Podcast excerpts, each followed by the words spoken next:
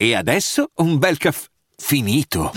Perché rischiare di rimanere senza caffè quando puoi abbonarti a Caffè Borbone? Prezzi vantaggiosi, costi di spedizione inclusi, tante possibilità di personalizzazione e l'abbonamento lo sospendi quando vuoi. Decidi tu la frequenza, la qualità, scegli tra le cialde e capsule compatibili e crea il tuo mix di gusti e miscele. Mai più senza caffè con l'abbonamento Caffè Borbone. Tutte le info su caffèborbone.com. I'm Sandra, and I'm just the professional your small business was looking for. But you didn't hire me because you didn't use LinkedIn jobs. LinkedIn has professionals you can't find anywhere else, including those who aren't actively looking for a new job but might be open to the perfect role, like me. In a given month, over 70% of LinkedIn users don't visit other leading job sites. So if you're not looking on LinkedIn, you'll miss out on great candidates like Sandra. Start hiring professionals like a professional. Post your free job on linkedin.com/people today.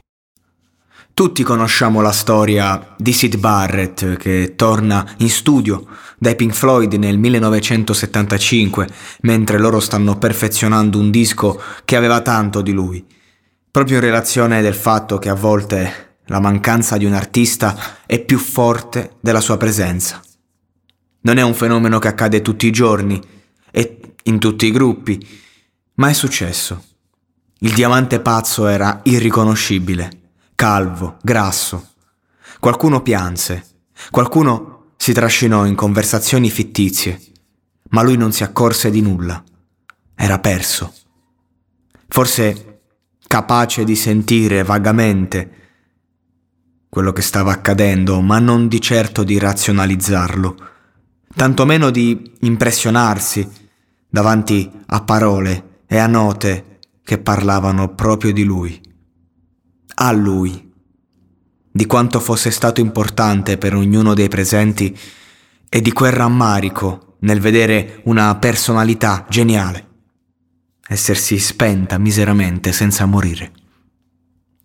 Cosa c'è di peggio della morte del resto, se non quella cerebrale? Essere vivo senza esserlo. Una condizione che ferisce soprattutto chi ti ama e chi ha goduto intensamente delle sfumature geniali del tuo talento, in prima persona. Ricordi quando eri giovane, brillavi come il sole, continua a brillare, pazzo diamante.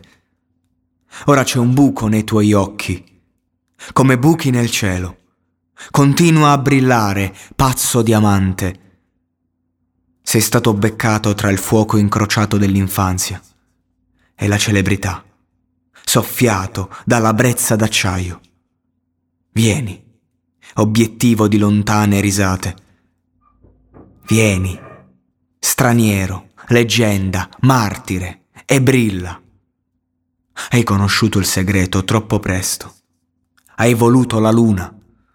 Continua a brillare, pazzo diamante minacciato dalle ombre, dalla notte ed esposto alla luce.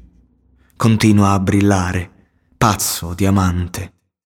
Bene, hai dato il tuo benvenuto, con casuale precisione, cavalcato dalla brezza d'acciaio. Vieni, festaiolo, profeta di visioni. Vieni, pittore, pifferaio, prigioniero, e brilla LSD, una delle droghe peggiori che il mondo ricordi. Se l'eroina prende la tua vita, riducendola in briciole, l'acido la riduce in cocci, come pezzi di vetro, dove puoi ancora intravedere quello che c'è. In quegli anni, come si poteva fare prevenzione? Nessuno sapeva niente. Si scopava e ci si drogava senza timori, senza un domani. E chi è sopravvissuto spesso non può più raccontarlo.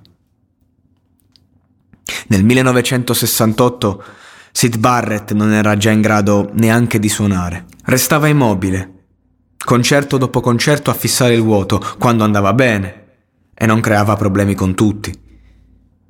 Col suo non essere in grado di rendersi conto di nulla. Fu necessario rimpiazzarlo lentamente, lasciare che si facesse fuori un po' da solo, tra follie stravaganti sopra e sotto il palco, fino a doverlo letteralmente cacciare. E questa cosa nessuno dei membri se l'è mai perdonata, perché seppur era arrivato al capolinea, questo comportamento dalla sua ottica fu la fine. La trama della sua storia personale si chiama probabilmente Jacques Band Blues, un inno alla sua follia. È molto cortese da parte vostra pensarmi qui e vi sono molto obbligato per aver chiarito che io non sono qui. Ed io non sapevo che la luna potesse essere così grande. E non sapevo che la luna potesse essere così triste.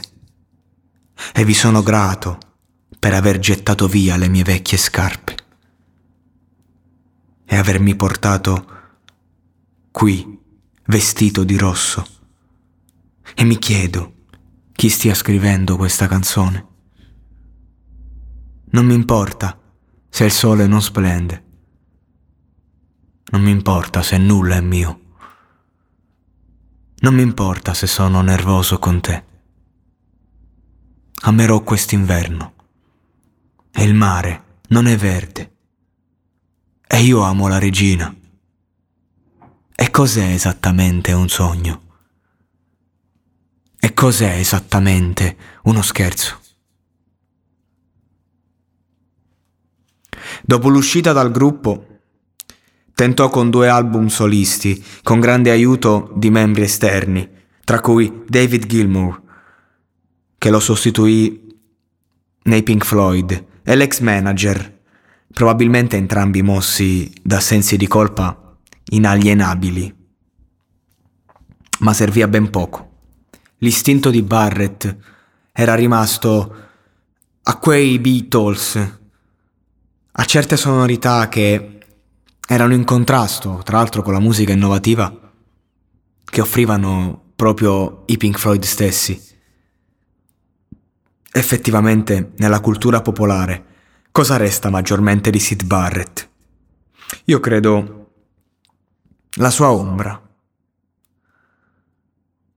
Chi può dire di conoscere più canzoni scritte da lui che a lui dedicate? A parte i veri fan del gruppo, ovviamente Nessuna band della storia ha sentito così forte la mancanza del proprio leader come Pink Floyd.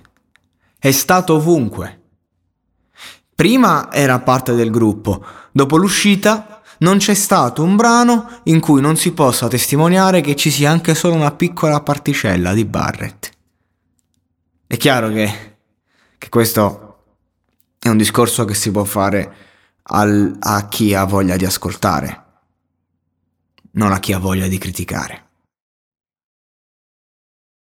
Dischi come The Wall, Wish You Were Here, che è praticamente un omaggio, un tributo, ai suoi enigmatici sorrisi assenti, al suo atteggiamento a metà tra l'anticonformismo e il no sense, al suo sguardo come una casa dove non abita più nessuno sono storia, poesia sporca e drammatica dell'animo umano.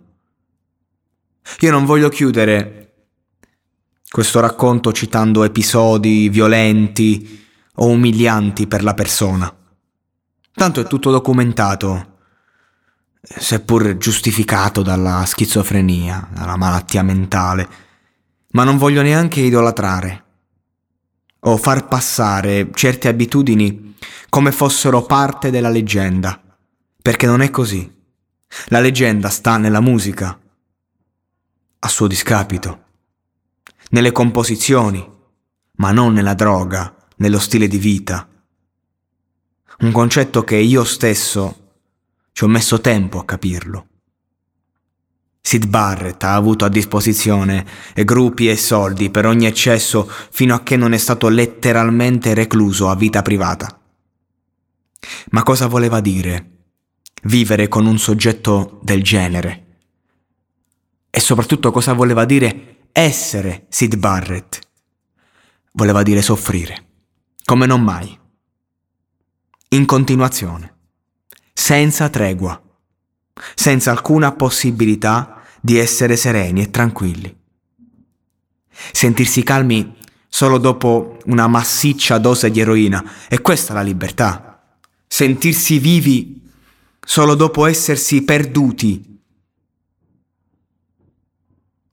in una voragine che altro non è che il buio.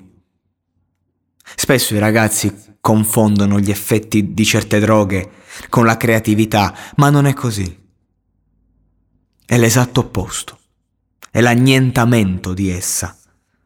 Stiamo parlando della fuga dalla mente, della continua ricerca dell'assenza. Quanta fretta per ottenerla. E quanta tristezza una volta ottenuta.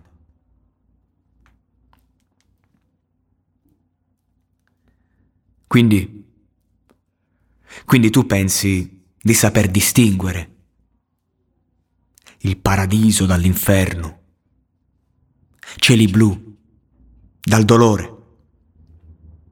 Sai distinguere un campo verde da una fredda rotaia d'acciaio un sorriso da un velo. Tu pensi di saper distinguere. Ti hanno portato a barattare i tuoi eroi per fantasmi, ceneri calde per alberi, aria calda per una brezza fresca, un freddo conforto per cambiamento. Hai scambiato un ruolo da comparsa in guerra, per un ruolo da protagonista in gabbia. Come vorrei, come vorrei che tu fossi qui.